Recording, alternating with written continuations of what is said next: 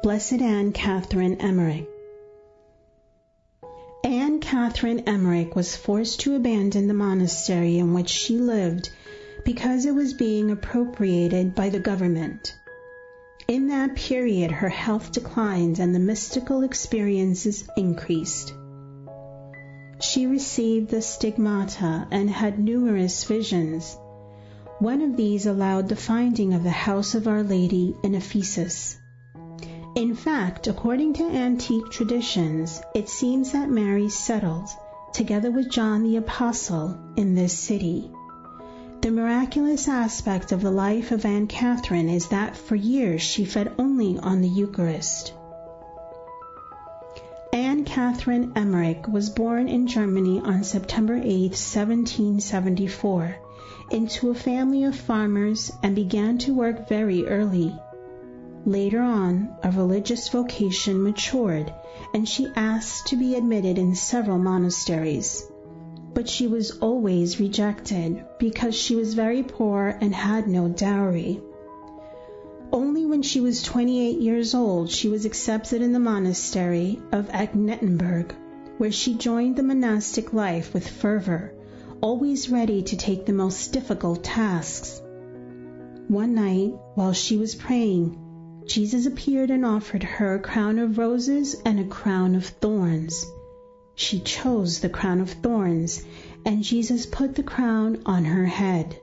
Suddenly, around her forehead appeared the first stigmata. Later on, after another apparition of Jesus, the wounds also appeared in the hands, feet, and side.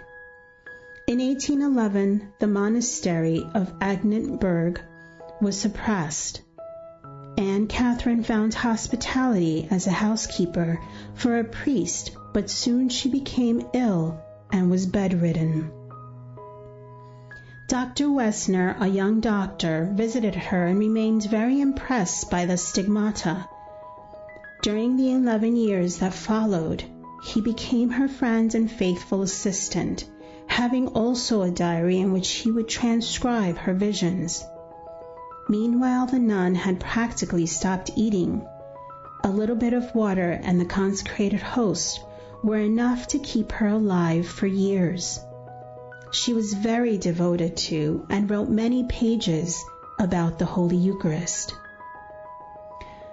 My desire for the Holy Eucharist was so vehement and irresistible that at night I would often leave my cell to enter the church.